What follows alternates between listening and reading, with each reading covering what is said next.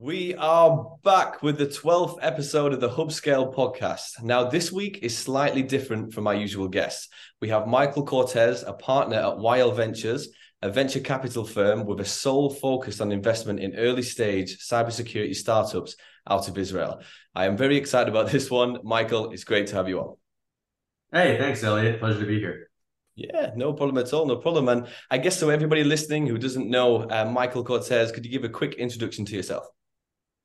Yeah, sure. Happy to. So I'm a partner here at YL Ventures. I've been here about three and a half years now. Uh, I focus a lot on business development issues uh, for the firm, for both ourselves as a firm, for YL Ventures, as well as for our portfolio companies. There's a really big emphasis here on kind of strategic and tactical support for early stage go to market activities for all of our portcos. And so I run a lot of that. Um, you know, I also serve kind of a board observer roles for many of our portfolio companies, financial analysis, pipeline support, executive recruiting, fundraising strategy.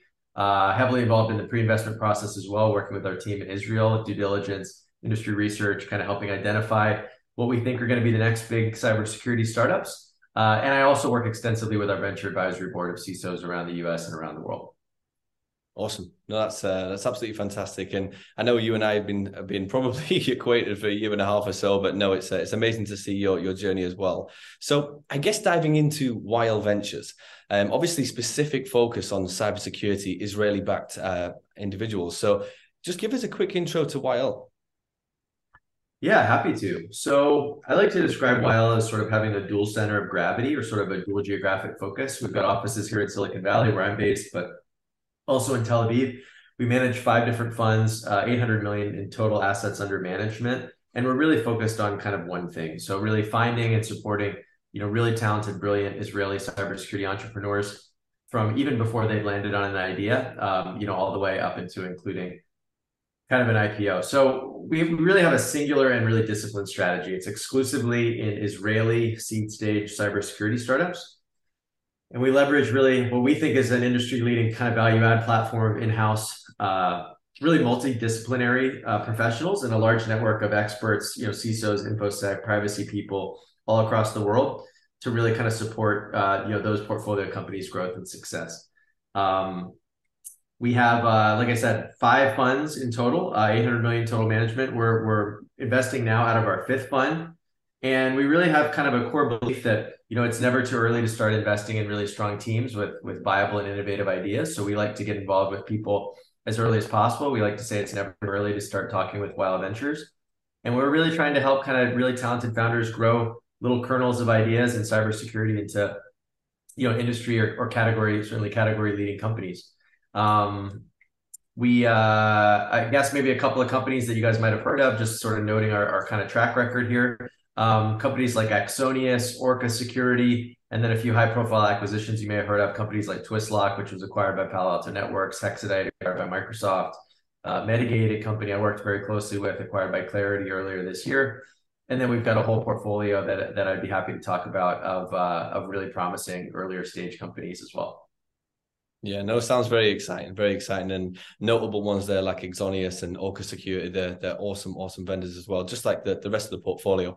So now, just diving into that, then, um, how does YL Ventures support their portfolio companies?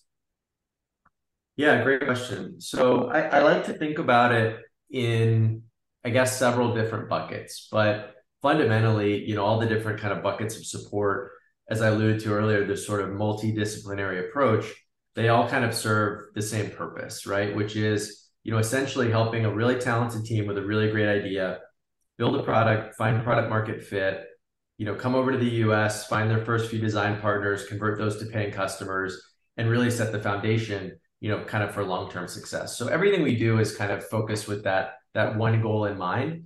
But as I mentioned, you know, I think that there are several different kind of categories to that. So first, you know, I could talk about this as near and dear to my heart because it's what I spend a lot of my time doing is sort of customers and business development. So, you know, we have a US based team uh, of experts here on the investment team that work alongside me that really connect our founders with potential design partners, early customers. And importantly, this happens even uh, before investing. So, you know, we've got a venture advisory board now of, I think, 115 plus CISOs around the world and we're having them talk to these people, you know, even before we've made an investment decision. So those kind of kernels of who are going to be the design partners, what is the MVP going to look like? Those are starting to really take shape, you know, even before we make an investment decision. And we do that because, you know, it kind of helps us prove out, you know, the ideas and prove out the team.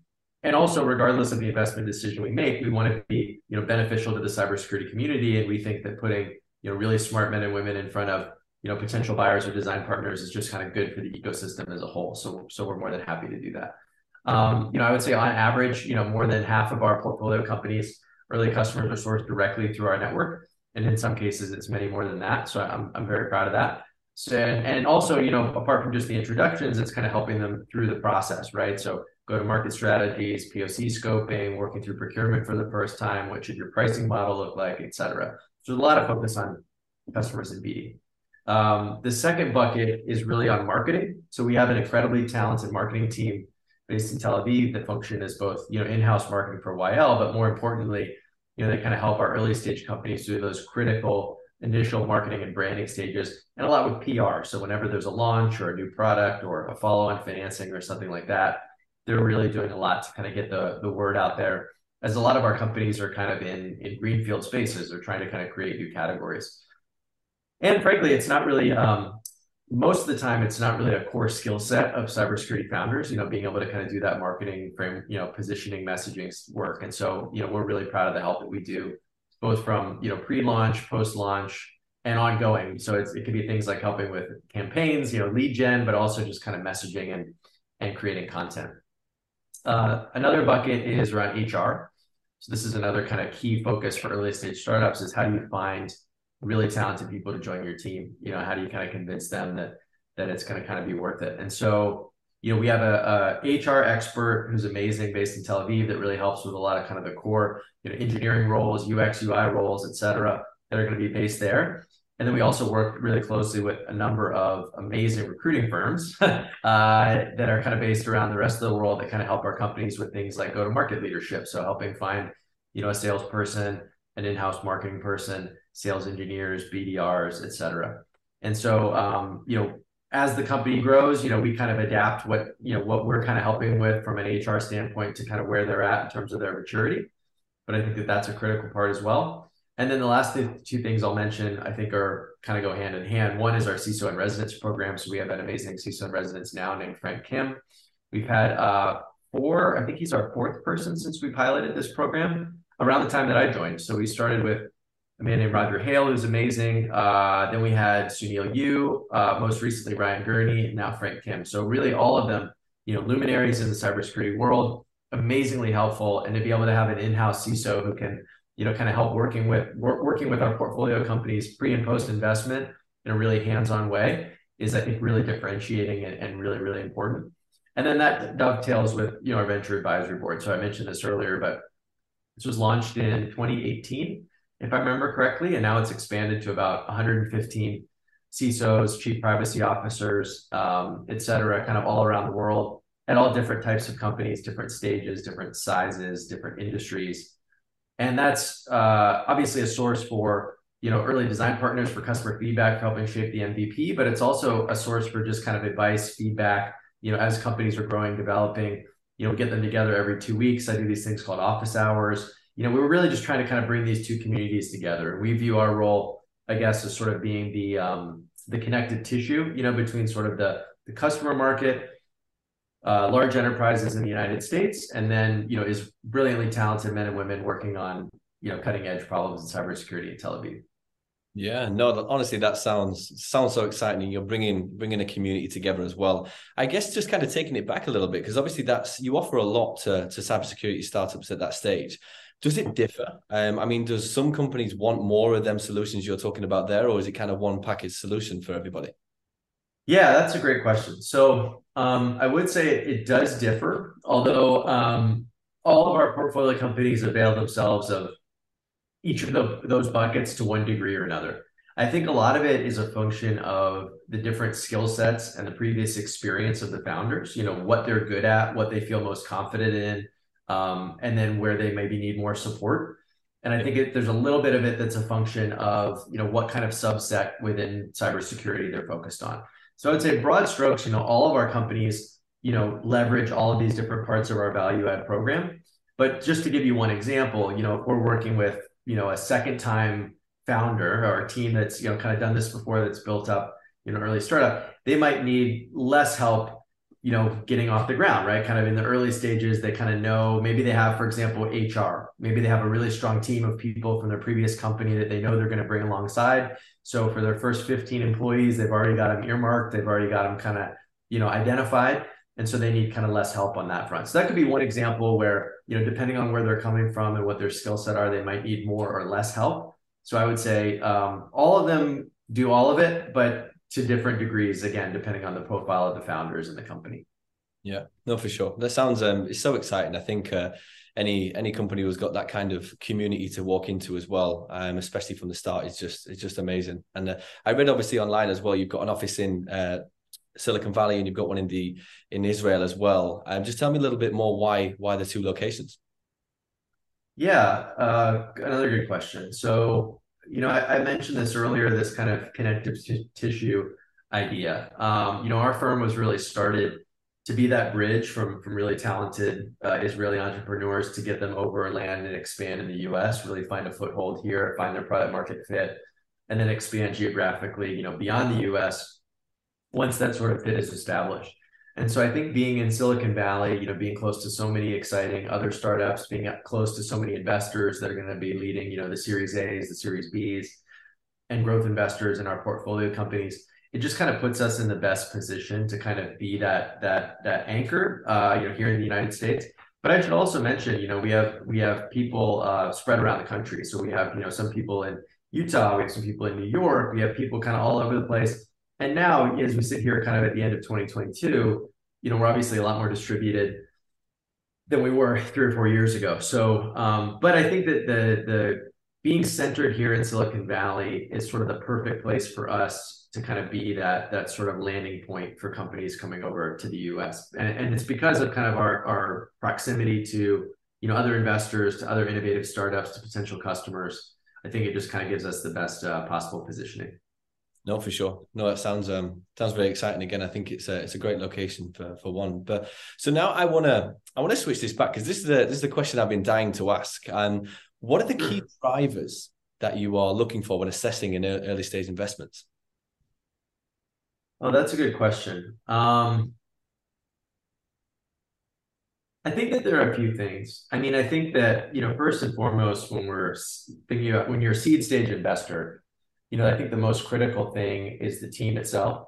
You know, certainly you need an idea that's validated, and I'll talk about that in a second. But I think first and foremost, you know, we look at the cooperative dynamics, the track record of the team. You know, have they spent time together in a work context previously? What's going to be their separation of responsibilities? You know, how do their specific backgrounds uh, really tie into what their roles are going to be within the startup?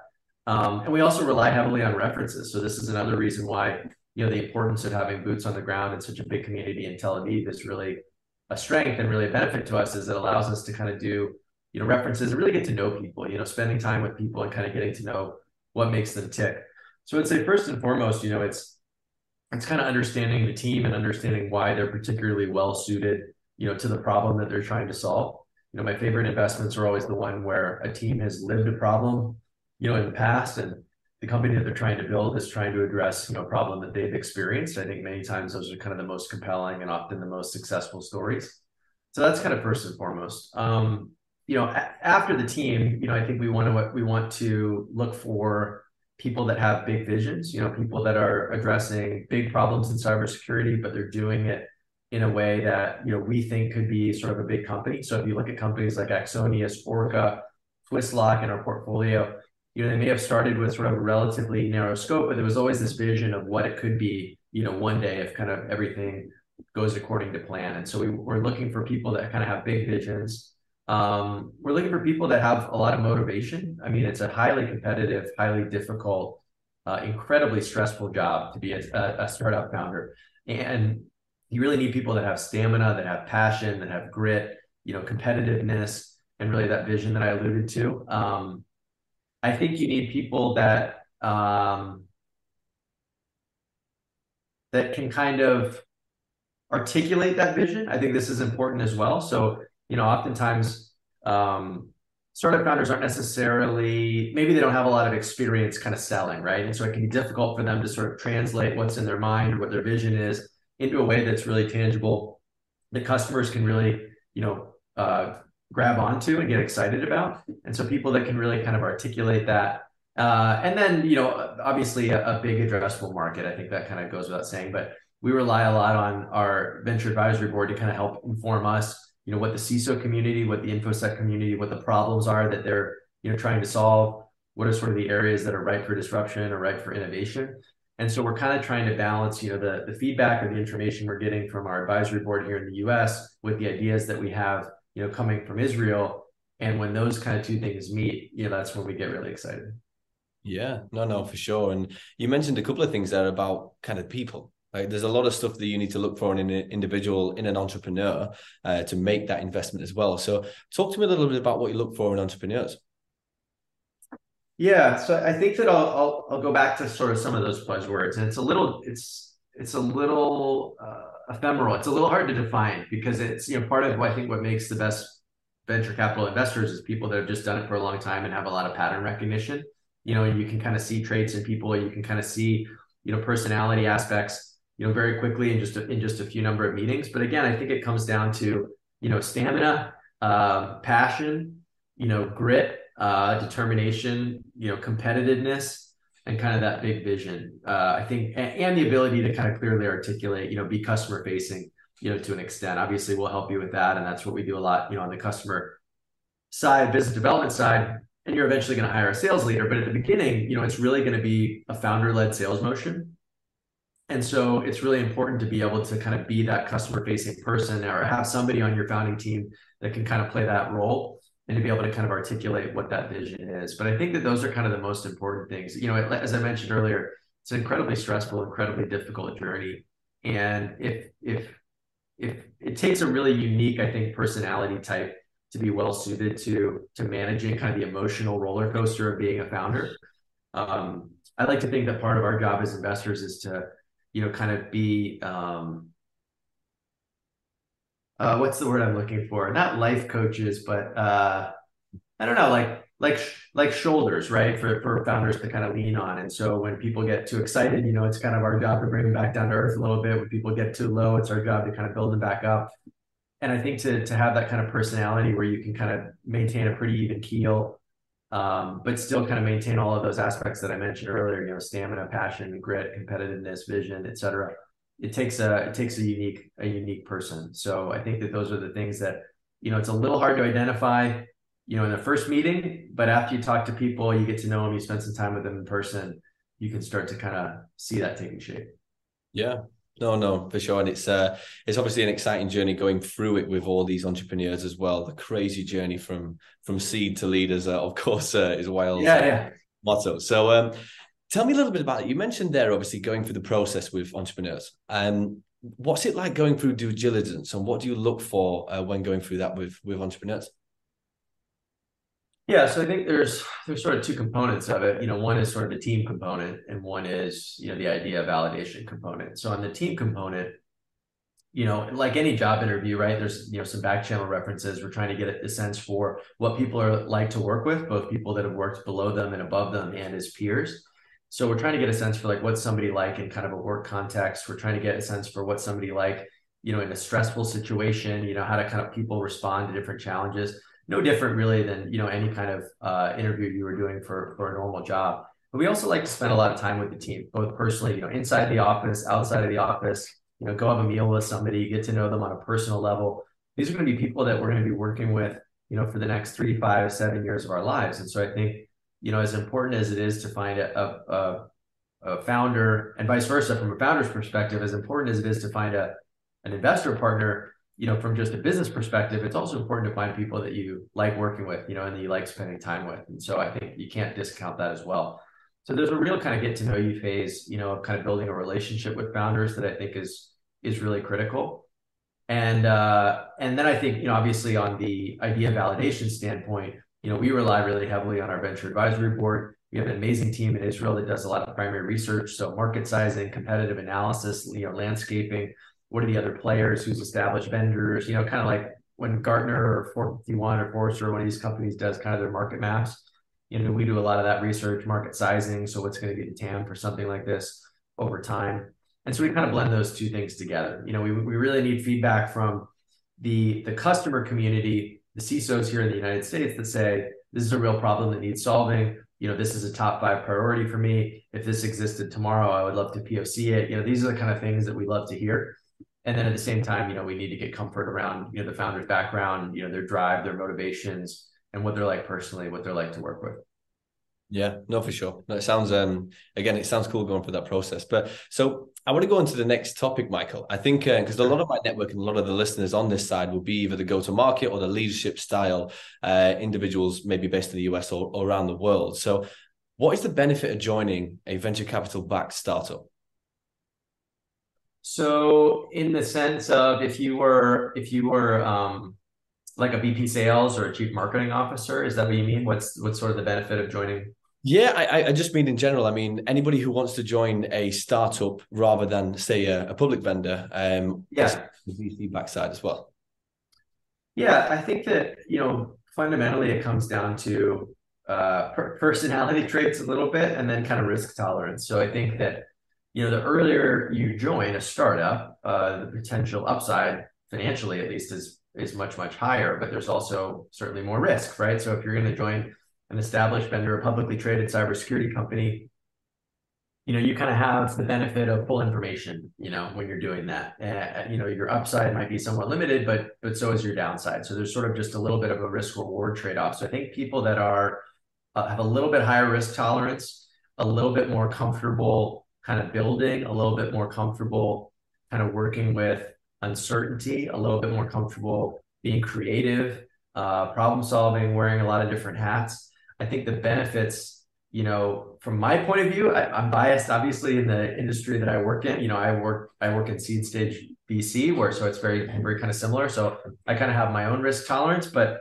I think that it's just sort of a function of you know that trade off of how comfortable you are kind of with that risk. But I think the upsides to it are tremendous. Um, you know, I think the ability to join something at the ground floor, close to the ground floor, feel like you're really working directly with the management team, feeling like you know you're in the room where it happens, you know, so to speak, where your voice really matters and every decision you make and every action you take, you know, has direct impact on the company. I think you can't really get that, you know, in, in most large companies, certainly in most publicly traded companies, but you can at a venture backed startup. And so I think that people that are energized by that challenge, you know, I think are people that that really end up enjoying it and doing really, really well. Yeah, no, for sure. I think uh, it's always interesting, even from my side on the on the recruitment standpoint, when you're looking for individuals who's kind of that kind of real grit and determination to go into a startup, a VC or PE backed then the version of the individuals who don't want to do that and just stay on the, the public side where it's a bit more safer and, and they get the RSUs and everything along those lines. So I always say there's two types of people. yeah, well, I mean, I'd be curious, Elliot. Like, I mean, I think in some ways there's a lot of similarities between the type of profile of a person that would want to go work for a very early, like Series A startup, and the type of person that makes for a good founder. So I'd be curious to know from your point of view, like, what are some personality traits or some characteristics of people you think that are well suited to working at you know VC backed vendors or early stage startups? For sure, I think um, I think one of the key points as well is have they done a similar thing before? Um, because yeah. I think once you, especially when going through a recruitment process, you're asking the questions with these individuals. If they haven't done anything like this before and they say they want to do it, when they get into that role, it is a lot harder than they think. So definitely look yeah. for that kind of experience in early stage, even if it was right back in their early career. So they actually have an understanding of what it is. And again, it goes back to what you said as well about the motivation, the grit, the grind. Have they been a top performer at certain areas again, or even have they built out certain regions from scratch? And there might be in a larger organization, but have they built out a region from complete scratch with no marketing help or anything along those lines as well? So it's just really digging into the fine details of the individuals that you want to get to the organization. And especially on the sales side, you need that real grit and determination. Yeah, for sure. A lot of similarities, though. I think it's interesting. Yeah. No, no, for sure. And um, I think, uh, yeah, that, that's always an interesting topic for me because I do I do work with public vendors, uh, some of the biggest in the industry, but then also the the small ones as well. A couple are based out of Israel actually, so it's uh, it's definitely an interesting uh, proposition for sure. Now, I guess I want to kind of switch it back. I think this is one of the main questions that a lot of the listeners, especially maybe director of, of, of maybe application security or things on those lines who will be listening to this podcast. What advice to entrepreneurs can you give to actually gain investment from in, in a company like YL Ventures? Oh gosh. Um, so advice for a potential founding team, you know, looking for VC investment. You know, I think also a couple of things. So one, you know, ideally, you know, identify a real gap and be able to articulate how that narrow gap can kind of expand over time. So I think the mistake that a lot of that I see a lot of founders make when they come to pitch is they either pitch, you know, a very narrow feature that would be something that, you know, I could see like a CrowdStrike or Sentinel One or somebody, you know, buying is almost like an acquihire um, and they don't kind of articulate where they can take it over the next five years potentially, or they come and they pitch something that's so broad, you know, that there's almost no focus to it whatsoever, and there's no kind of concept of what the MVP or the minimal, you know, viable product is going to be. So I think that that most of the time people make mistakes in one of those two directions. Either it's too narrowly focused and there's sort of no long-term vision, or it's too broad and you kind of get lost in the you know this this doesn't really seem feasible or where would you start and they're kind of not really able to articulate that so i think that whatever sector you go into you know being able to really clearly explain what the problem you're trying to solve is who you're trying to solve it for and how you're trying to do it. I mean it sounds overly simplistic but i think a lot of people just aren't able to really clearly articulate that in a few sentences right? What's the pain point you're addressing? You know who's the buyer? Who's who's who's experiencing this pain right? And then how are you going to solve it in a differentiated way from the other companies that are already out there and be able to explain you know this is where we would start. This is what the mvp could potentially look like. This is what you know inputs or tech stack i would need to get the telemetry i need to do x y or z. You know this is how it could potentially grow over time. Being able to explain that i think first and foremost is really critically important.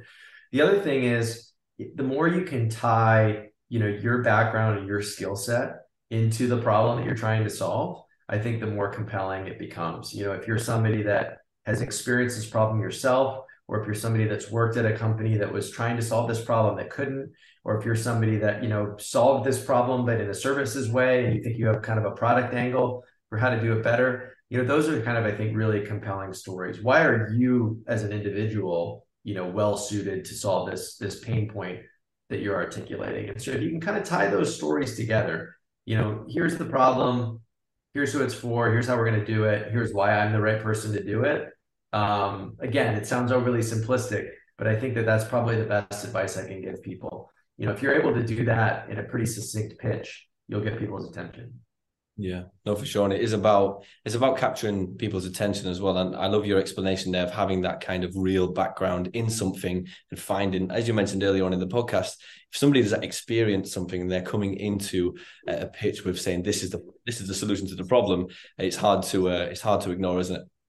Yeah, absolutely. And you know, that's it's not always going to be the case, and it's not a prerequisite for success. You know, I definitely have examples in my career where I've seen companies be incredibly successful that didn't necessarily you know live or experience that pain point themselves but they identified it and they found the right people to kind of help them you know express it but um, it certainly helps you know if you've got if you've got that kind of experience in your resume you can point to for why you got excited about this idea and why you think others should be excited about it too i think that definitely gets investors attention yeah, no, for sure. And I guess um, I want to flip it now a little bit on YL Ventures. Um, so a lot of people who I speak to in the industry actually would like to get into or work for a VC or a PE firm. So anybody who's got experience within the industry, what advice would you give to people to number one break down the door to get into into this industry, uh, or how would you give them kind of advice to step up into something like what you're doing right now?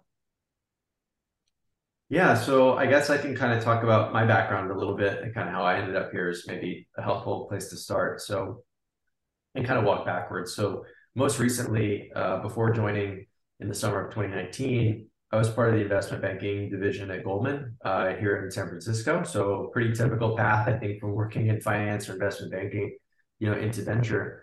But I think what's perhaps more interesting is, you know, before that, before business school, I actually worked for an early stage prop tech or real estate tech startup.